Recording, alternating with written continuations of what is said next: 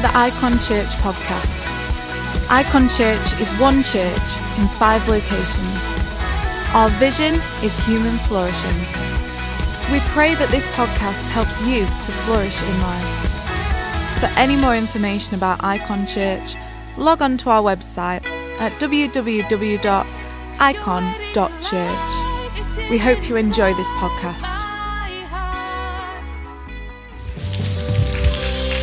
Thank you. Well, it's so good to be together uh, today. I just want to welcome those people who are watching online. You know, there's some IKON people who actually, uh, well, always people who are on holiday or away who, who watch on their sun lounges on the beach or whatever. They watch the service live. But some people have had to move away for their jobs, and this is now their church because they didn't want to leave IKON Church, and, uh, and so they now watch on online. But also, we have people, new people in our services, new people in all our locations, and uh, new people watching online. So, why don't we welcome people? Who are new, you're so welcome. Then uh, you can take your seats.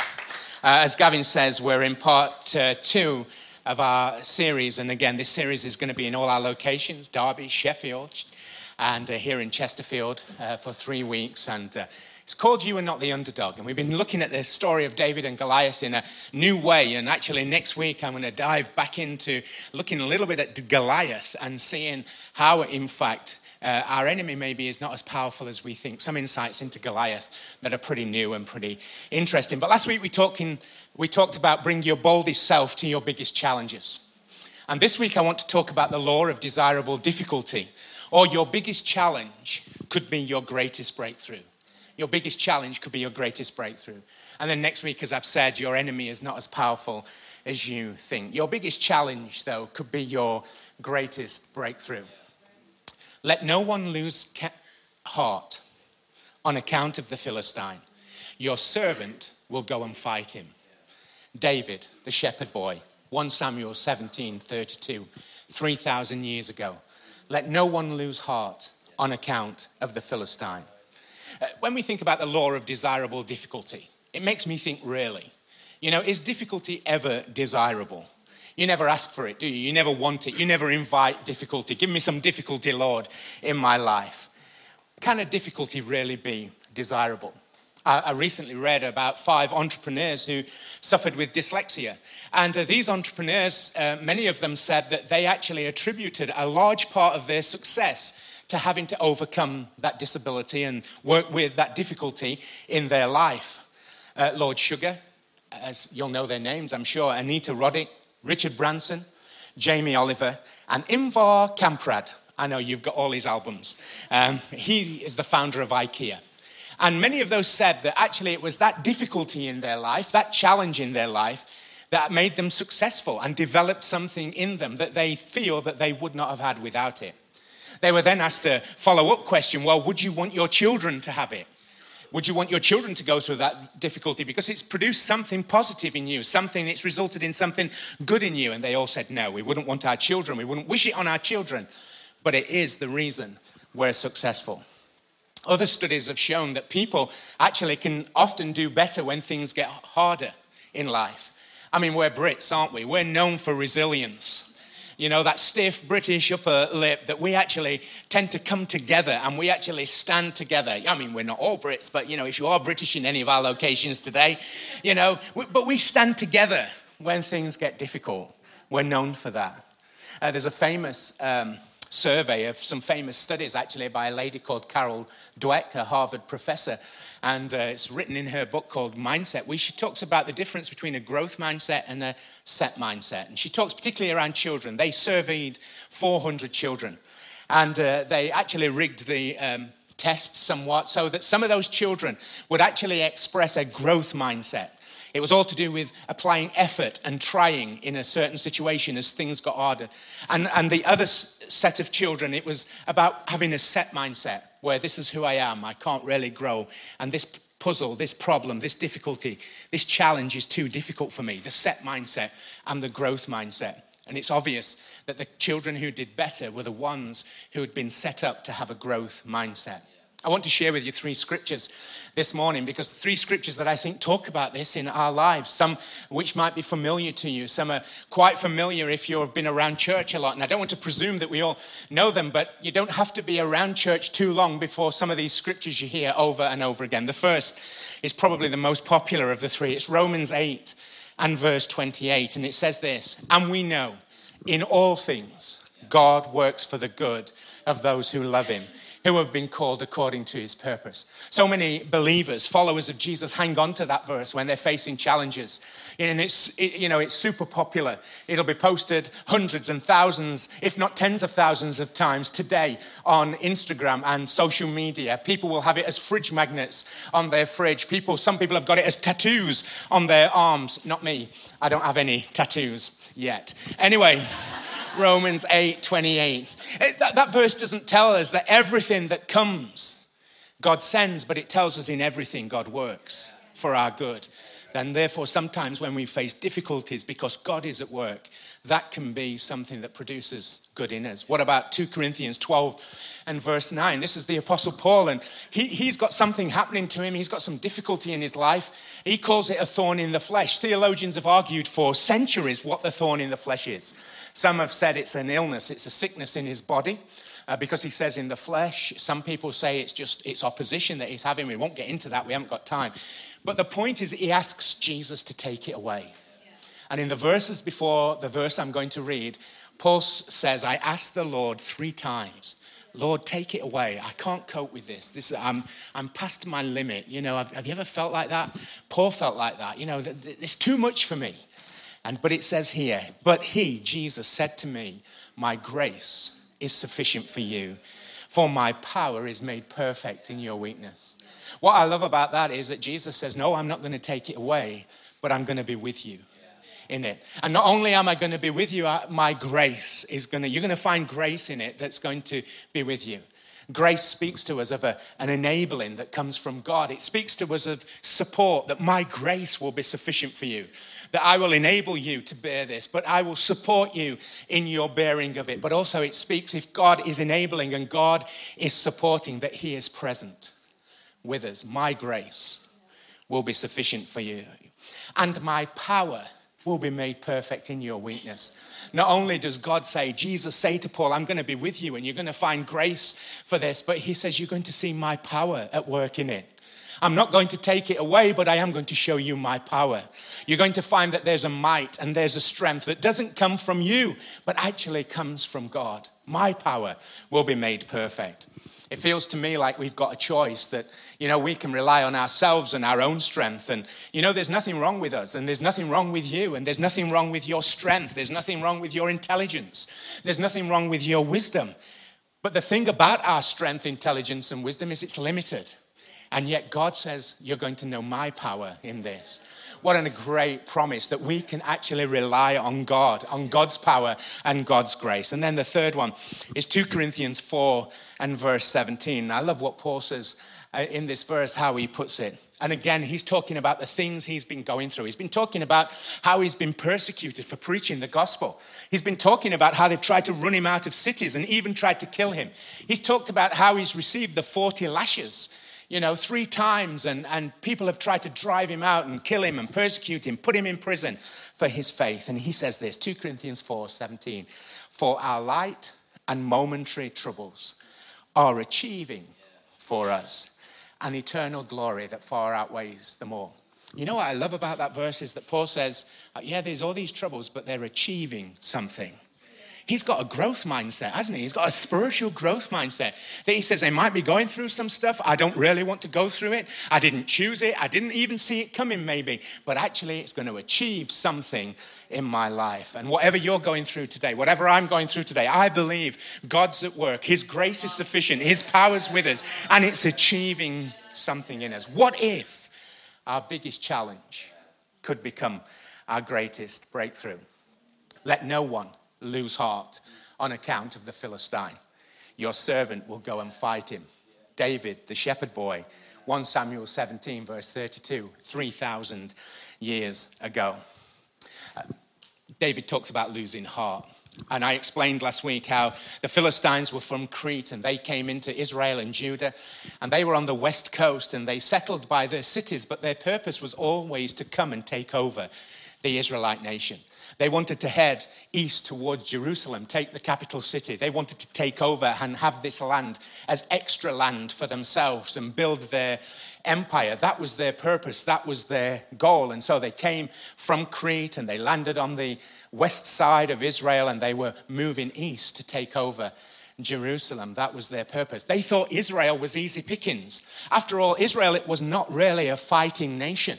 I'll talk to you about that sometimes. In battles you see in the Old Testament, Israel doesn't do much fighting. It's God who fights for them. But anyway, that's another sermon and another story. They're not really a fighting people, they've been slaves for 400 years.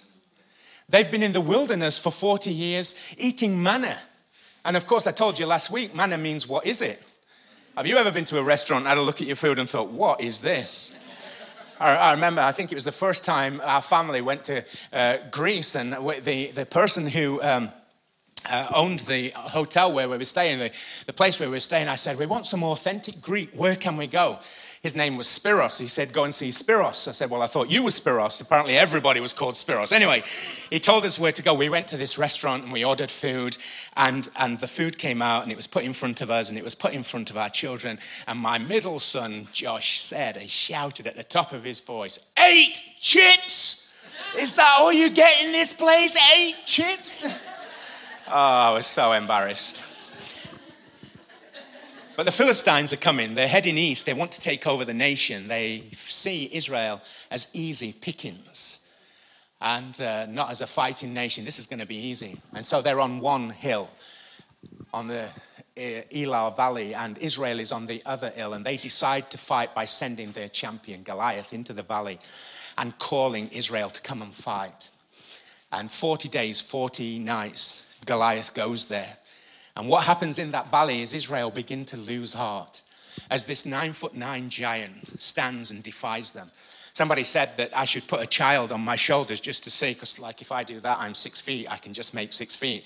If I can put a child on my shoulders, maybe I could get to nine foot nine. We'll try it next week and see, see what we do. But look what happens in that valley. Look what happens to Israel as the giant comes. I'm going to read verses 11 and 24 of 1 Samuel 17. And I'll probably read verse 10 just to give it some context.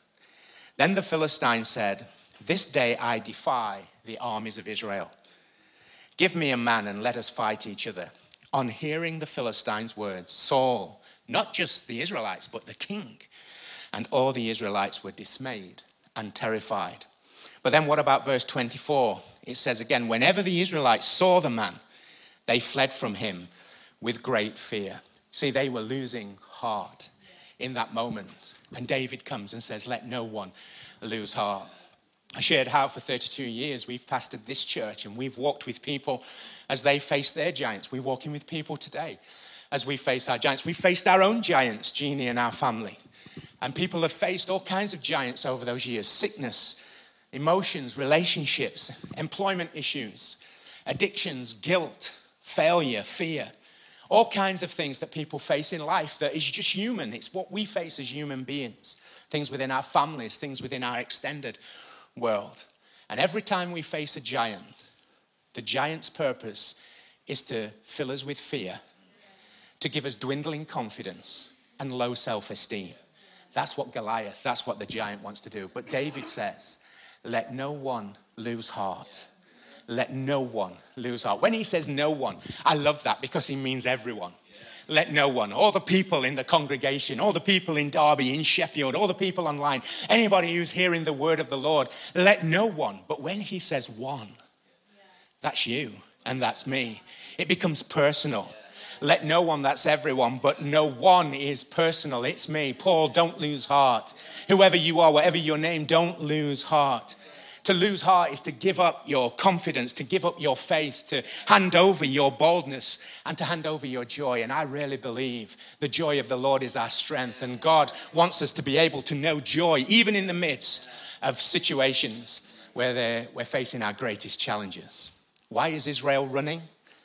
Because their hearts are failing. And their hearts are failing because they're filled with fear. And I believe that fear's greatest entry point is what we hear. The door of fear into our life is what we hear or what we listen to, what we hear in our lives. Every day for 40 days, AM, PM, Goliath would come out. I defy the armies of Israel.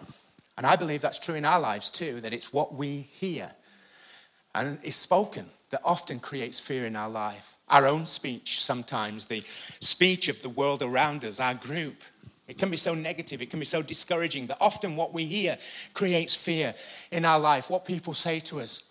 Social media, too, what we hear through social media. And you can hear something by looking at something, too. You know, you, you were happy before you read that post. Or is that just me? Like you were doing great, you were happy, you were filled with joy, you were getting on with your life, you couldn't wait for what were you going to do in the next 10 minutes, and then you read that post. Oh, I'm, I'm glad it's not just me. Or you read the comments on that post. Or you saw what this person was doing, that suddenly you heard something that actually produced fear in your life and actually destroyed your joy. I believe God wants us to be a people who know how to keep our joy in the midst. That our biggest challenge, but what if our biggest challenge could be our greatest breakthrough? See, we talk about David defeating the lion and defeating the bear, and that giving him the courage and the confidence and the resolve to go against it, Goliath. To be confident as he was, let no one lose heart. I'll go and fight you know, and, and even when he faces the, the giant Goliath, as he's running into that valley, he says to him, I'm going to feed your body to the birds of the air, you know, and, and he's got this incredible confidence. But this would not be his biggest challenge. His biggest challenge would come years later. It would come when he realized that the greatest giant in his life was himself. Because years later, when the kings go to war, he would be on the roof of his palace and he would see a beautiful woman bathing. And he would think, I need to have that woman. And he would have that woman and he would sleep with her. And that woman would become pregnant. And then in that moment, David has his biggest challenge. He realizes his biggest Goliath is not the giant he fought in the valley, it's the giant he's fighting in his own heart. And then he thinks, I've got to cover up this sin. And so he calls the woman's husband back from the battle and says, Go, sleep with your wife. But the, the, the, the, the woman's husband realizes he's going back to fight. And so instead of going into the bedroom, he sleeps outside. And he doesn't sleep with his wife. When David hears of this, he's afraid and he loses self esteem and he loses confidence and he panics and he thinks, What will I do in this moment? He's facing his biggest giant himself. I'll put him on the front line in the battle. And David puts the man on the front line of the battle, and the man is killed. What happened to David was he lost confidence. His greatest battle was with himself. This wasn't just 40 days of a giant coming out and saying, I defy the armies of Israel. This was the whole of his life. He would battle with who he, he was. And this incident, this one incident that I've talked about, with Bathsheba actually caused David to be in a difficult place in his own life for over a year. For over a year. He loses heart. He has low self esteem. He has dwindling confidence. Even though he's the king, he gets in a very, very low place for at least a year, maybe longer. So much so that he has to cry out to God and he says things like this Do not cast me away from your presence. Don't cast me away, God, from your presence. Against you and you alone have I sinned. Please do not cast me away from your presence. He says this to God Don't take your Holy Spirit from me. He has to cry out to God in desperation and say, Restore to me the joy of your salvation. And he says, God, sustain me with a willing spirit. David, who said to Saul, Do not lose heart, has lost heart. And yet, we find that his greatest challenge also became his biggest breakthrough. And I want to say today, you must not lose heart. You must not lose heart. You are too important to lose heart. You are too important. You see, I believe that even spiritually, you can have a fixed mindset or a growth mindset. You can have a mindset that says spiritually, well, I've been following Jesus for 50 years. That's it, I'm done. or you can have a growth mindset that you're never done in the kingdom of God. There's more to do, there's more to see, there's more to believe for, there's more to go for. I love it when it talks about Abraham and the heroes of faith. It says this all these died in faith. In other words, they had a growth mindset. They didn't just settle and say, Oh, thank God for what he's done, thank God for my history. No, they had a growth mindset. They didn't get themselves into a position where they thought, That was it. That's how it's going to be from now. No, they had a growth mindset that says, God's got more for me. And I talked a little bit about this last week that it's much better to ask what, not why. That often when we face our giants, we ask, why? Why am I facing this? And it's human, and we will ask that question and we will be concerned. Why? But it's far better to ask what. God, what will you do? What are you doing? What will I learn through this? Just thinking of that verse again in 2 Corinthians chapter 4 and verse 17 that I mentioned earlier. Let me read it again. It says, For our light and momentary troubles. When you read Paul's list, they're not really light and they're not, they've been going on for some while. But he says, Our light and momentary troubles are achieving for us an eternal glory that far outweighs them all. Our light and momentary troubles are achieving for us. I love that Paul would say that, that actually what I'm going through is achieving something. And I want to encourage you today that what you are going through is achieving something. There's a what. There's not just a why, but there's a what about what you and I face in lives. So, as I, I kind of draw this to a, a close, it's a long close. So, as I draw this to a close, I want to tell you about a personal giant that I've faced and I'm continuing to face in my life and how I've had to approach it. Some of you know the story. I'm not going to try and go over too much old ground with this story, but in 2017, I went to Rwanda and I came back and was ill. I had a disease that attacked my heart and I flew back on the Saturday. I went into hospital on the Monday. They just thought I was having a, heart attack, just a heart attack. they just thought that was happening. And so they put me on the heart attack ward and uh, because that's what they thought was happening. And I am so grateful to God for a nurse. She was actually a Christian nurse. But this nurse knew there was something else going on. And she kept pestering the doctors, she kept pestering the people and said, You need to look at him. There's something else going on. This isn't just the, the, what we're doing, isn't, isn't making any difference. And uh, eventually, a consultant came and see me, to see me. And as soon as he saw me, they rushed me into ITU. They hooked me up to several machines, and I was being kept alive. I had um, seven, seven lines into my jugular vein, just pumping stuff up to keep me alive. And I, I was in ITU. Um, but something happened in ITU, and, uh, and that was I was healed. I, I felt something in my body physically. I felt the power of God in my body, and I knew I'd been healed. In fact, I was so convinced that I'd been healed even though I was still ill and I was still in, in, in, a, in, a, difficult state, I was so convinced I tried to discharge myself. I did. I tried to discharge myself from the hospital. I rang Jeannie at five o'clock one morning. I said, Get me out of here. I'm leaving. And she said, You can't leave. I said, I can leave. And then her and Nathan ganged up on me, and I said, No, I'm leaving. I'm going. I'm going to recover at home. And they were, the hospital were telling me, You can't recover at home. These machines are keeping you alive, but I knew I'd been healed. The only reason I stayed in hospital was because of Dr. Wally. Where is he this morning? Here he is at the back. He came to, he came to see me, and he was the voice of reason that I listened to. And had it not been for him, I'd have tried to discharge myself. In fact, in the middle of the night one night, I just took off all the things. Obviously, I couldn't pull the stuff out my neck, but I just took off all the, the things and ripped them off. The nurse came in and said, What are you doing? I said, I want to get out of here.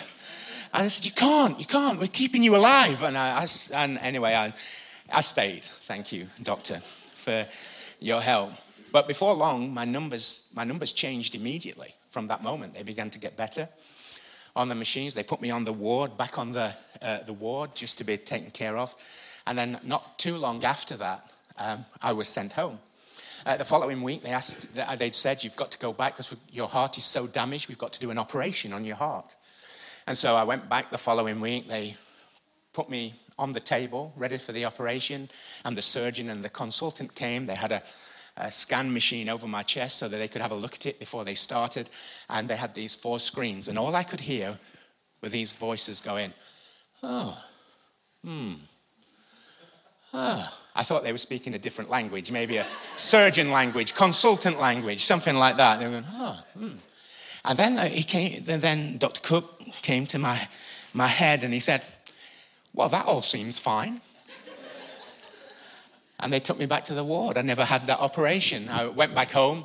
They told me you'll have a nurse for life. And every month I had to go and see this nurse and uh, give a report, and she would test me, um, do certain tests on me. And she, she said to me, You know, when a heart's been this damaged, it never recovers. I said to her, You're negative, aren't you? You know, she said, she said, Well, I just like to be real. I like to tell people a heart this damage never recovered. I said, Well, I nearly walked out actually. You know, I couldn't discharge myself, but I could have walked out of that surgery. And, and, and, I, and she actually put in the notes, in my notes, she actually put that, that Paul thought I was being too negative when I told him the condition of his heart. Bless her. Uh, I'd like to pray for her right now that she's just feel blessed and, and all the rest of it. No, she, she did. And she was just telling me. But I knew I'd been, been healed. I don't have a nurse now. I should have a heart nurse for life, but I don't have one. My consultant um, kept seeing me for a whole year. After a year, he wanted to discharge me earlier, but he didn't. But um, just because of you know process. But after a year, he said, "Paul, I'm going to discharge you." And these are the words he said. And Jeannie was there; she can confirm because your heart is functioning at 100 percent. Incredible. Which just leaves me to say, my heart's better than your heart. he wrote to me, and in his, he said that, that all the functions are absolutely normal. So I was healed. My heart, my health was healed. And I could then recover and regain strength from that ordeal. But I left with something that wasn't healed. I left, and I've talked about it before, with post traumatic stress, PTSD. And that affected my mind. They told me I would have it. I tried to refuse it. I tried to say no, in Jesus' name, I'm not having it, but I had it. And I began to panic. And my mind was affected. And my mind was affected um, initially when I came out of hospital, I couldn't read. And that was a big deal for me because I usually read about eight books at once. And uh, I've always been a, a, huge reader, huge desire to learn and get information. And uh, so I couldn't, I couldn't read. So the kids bought me golf magazines because there's lots of pictures. And I would look at the pictures and then I'd get Jeannie to read for me, which was quite nice at times. And uh, Jeannie would read to me because I couldn't read. But even that, I couldn't, I couldn't take more than a few minutes of reading. And then I found Audible, Audible, books on Audible, and I still listen to books on Audible because I still can't read like I used to. Um, but the biggest challenge I had, and I've had since that time, has been to pray. I, I found it impossible to pray. Not because I didn't want to, not because I was in any way upset or offended with God or had the desire. I had the desire, but I couldn't do it because my brain wouldn't work as the way it had worked. I, have prayed since I was 13. Like, I prayed some prayers before that, but, you know, I didn't know God before then, but I still prayed some prayers. But um, I've prayed since I was 13, and so this was a big shock to me. I had no ability. And I could have had a fixed mindset that says, okay, this is my life. I can't pray, I can't do it. Or I could have had a growth mindset that says, I'm going to find a way.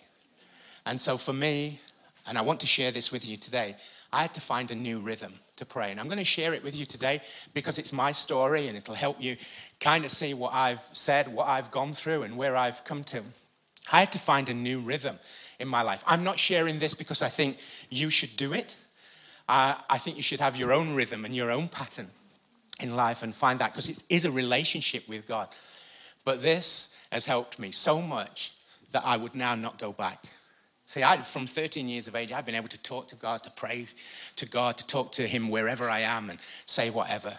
But I had to build a rhythm, a pattern in my life that would help me pray. So here it is. It's got six steps to it. And I do this every morning, uh, usually before anyone's awake in the house, just because I'm a, naturally an early riser. So 5.30, 6 o'clock, 6.30, this is me. Not because I'm super spiritual, I'm just a naturally early riser.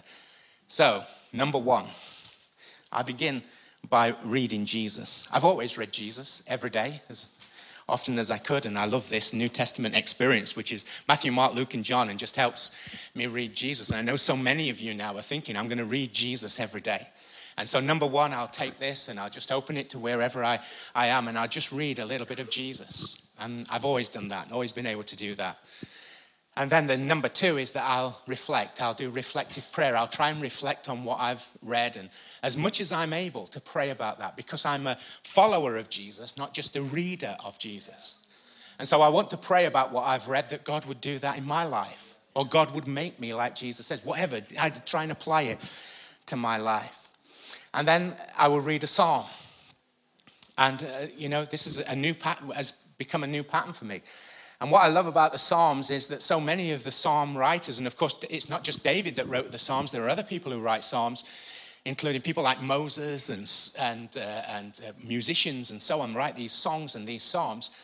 That actually, many of those went through difficult situations and circumstances, and they've got this praise to God. You see, what, what I love about the story of David and Goliath is that while the soldiers are hearing Goliath taunt them for 40 days, they're hearing Goliath's words, I defy you.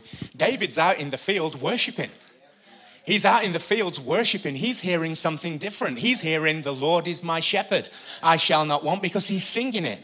He's, he's in The earth is the Lord's and the fullness of thereof, and those that dwell therein, because he's singing the songs that he's writing. And so the Psalms really help me. And then I read a prayer from Scripture.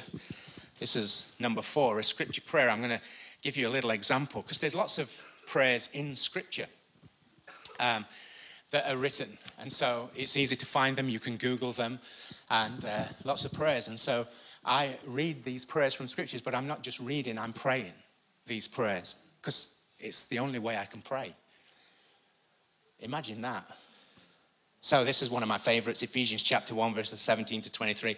I might not read it all because time's going, but it's amazing. I keep asking that the God of our Lord Jesus Christ, the glorious Father, may give you the spirit of wisdom and revelation so that you may know him better. And I might pause and say, Lord, I want to know you better. And I'm done. I pray that the eyes of your heart may be enlightened in order that you may know the hope to which he's called you, the riches of his glorious inheritance in his holy people, and his incompar- there it is again, incomparably great power for us who believe. Lord, I want to know your power in my life. So I pray the scriptures. And then, number five, and this has become one of my favorite things, and I'm giving you all my confessions today. I've written some confessions that I say every day of my life. Initially, um, there were just 13, the 13 on the front, but then I've added some more recently to the back. And these are because I realize I need to hear good things in my life. I can hear Goliath and I can hear fear, but I need to hear some good things in my life. And so I began to say these confessions every day Jesus will build his church. My God will supply all I need. What a great thing to say over your life every day. I love this one. Today I will see the goodness of God. I don't know why, but every day that confession makes me feel good. Today I will see the goodness of God. The next one, my children will be mighty in the land. I felt that God gave me a promise from Psalm 112, verse 2, years ago. And I've held on to that promise and I'm still confessing it. My children will be mighty in the land. If Nathan, Josh, and Sam could actually agree with that, it'd be fantastic. The next one I am generous, creative, positive, empowering, and passionate. I love that because it's our values as a church. A couple of personal ones then I make disciples, it's who I am. It reminds me of my purpose. I, make, I develop leaders, it's who I am. I love God, love people, and love life. Reminds me to have fun. Today I will have an excellent spirit and bring my best. I, I love that. I love them all. I will serve God and honor him today. I can do all things through Christ who strengthens me. It reminds me that even though I make these confessions first thing in the morning, today might not go well. But I can do all things through Christ who gives me strength. And then you will receive power. And that's a moment where I'll pause and I'll pray, Lord, fill me with the Spirit today. I pray that every day of my life. And then I've got some more recent ones that I've just added to this on the back. And I say, because of Jesus, I am chosen. I am bold. I expect healing, signs, and wonders today. I am loved. I'm unashamedly shame free. I am not going to be shamed into being shamed. I know that doesn't make any sense, but you get the gist, don't you? I'm unashamedly shame free. Jesus has took the shame. I'm not taking it back from him. I'm a new creation. I am more than a conqueror. I am filled with the Holy Spirit. I usually pause again and pray at that point. I am a child of God. I'm a reaper in God's harvest, and I'm anointed for this. I want to, uh, we're giving, I'm giving you this card not because I think you should confess these things every day, but I'm because I think you should speak life into your life. And you can find your own confessions, write them out. I don't, I don't use this card, I might now, but I've got them written in the back of my notebook. But you might have some things, and there may be some things on there that speak to you. You take them, use them. There's no copyright. They were God's anyway, so I can't really claim copyright. However, if you want to pay me for them, no, no, I'm joking. But I say those confessions, I found that incredibly powerful in my life to speak those things over my life every day because my internal dialogue is not always the best. And then the last thing, if I can, is open prayer, where I'll pray for anything. And sometimes I still can't. My mind doesn't work like it used to work. But you know, I had the choice, and we have the choice of being set, fixed, or growth. And I believe God's got growth for us. I got to this place because of difficulty, but I want to tell you, I would not go back. I would not go. This was a place of desirable difficulty. Did I want it? Would I ask for it? Would I go through it again? Absolutely not. But it led me to this place, and I would not go back. You know, and the Holy Spirit, last Monday, I felt the Holy Spirit speak to me. And the reason I'm share, sharing it, one, because a friend encouraged me to, because I wasn't going to, because I, am self conscious uh, in sharing it. But, but I felt the Holy Spirit say this to me Your pattern is your baton. That actually, the way you live, the way you do things, actually, for some people, that's a baton that helps them to run their race. So, what if your biggest challenges could become your greatest breakthrough? What if what you think is your mess actually can become your message? But you find Jesus. You find Jesus as your rock, as your friend, as your fortress, as your comforter, and as your healer. You think it's your mess, but it's going to become your message. It's going to help so many people. What if your setback is really your comeback? What if God wants to force a new rhythm into your life? David found God. He found God when he faced the lion, when he faced the bear, when he faced the giant Goliath. He also was able to find God when he faced himself. And he had that struggle with himself. I want to encourage all of us to find God wherever we are today. Maybe you've let the fire of faith grow cold in your heart. I believe today, you've, maybe you've had a setback in that area of your life. Today's the day for your comeback. Today's the day for your comeback. Maybe, maybe you've known that. Maybe you've felt God calling you back into passionate spirituality and passionate relationship with Him, and you've kind of resisted it. Today's your comeback. Your setback is your comeback. Maybe you've lost heart in certain situations. I want to tell you today Jesus is your rock. He is your fortress. He is your deliverer. He is your healer. And I want to pray in a moment, maybe people, as I was saying this, telling the story of how I knew I'd been healed, I felt it in my body, and you think, I wish, I wished I could be healed in my body. I want to pray for you today. And this morning, we're going to pray in a second. Maybe you've just been relying on you, but today you know that there's a greater power the power of the Holy Spirit. You can rely on Him. Why would we rely on limited resources when we have the unlimited resources of the Holy Spirit and a God in heaven in our life?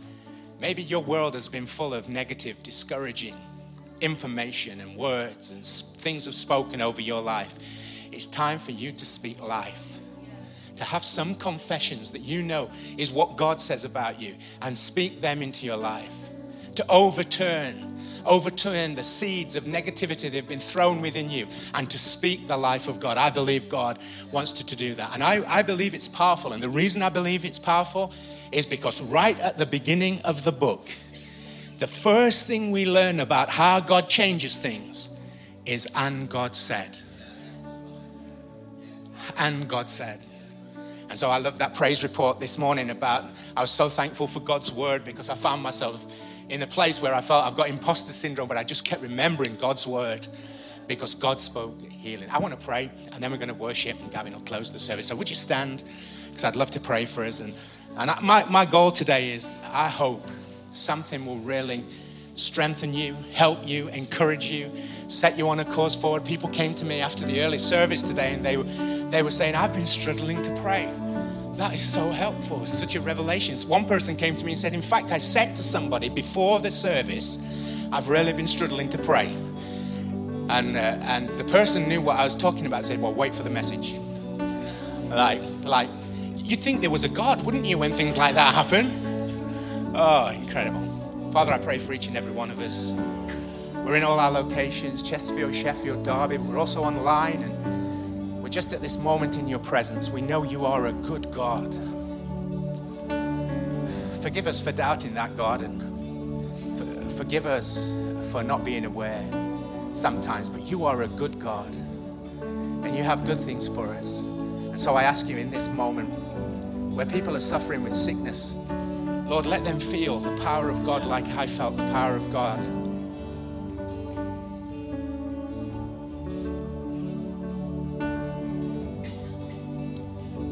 Healing come in Jesus' name. May they feel the power of God in their bodies. May strength come to their limbs, to their hearts, to their wherever they're suffering, Father God, today, in Jesus' name. And Lord, where we need a new rhythm and we need to, to step back in and have that come back, God, would you lead us into that today, I ask, in Jesus' name. I thank you when we think about a hero, Lord, of faith like David today, who had such great challenges, not just from the lion or the bear or the Goliath, but in himself. I thank you, there's hope for every one of us.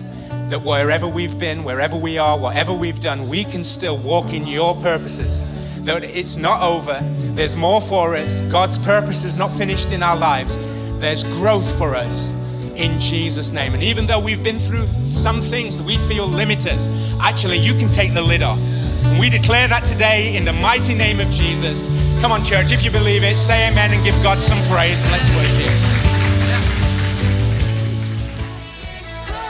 We hope you enjoyed this podcast from IKON Church. If you'd like any more information about IKON Church, log on to our website at www.ikon.church. Have the best week.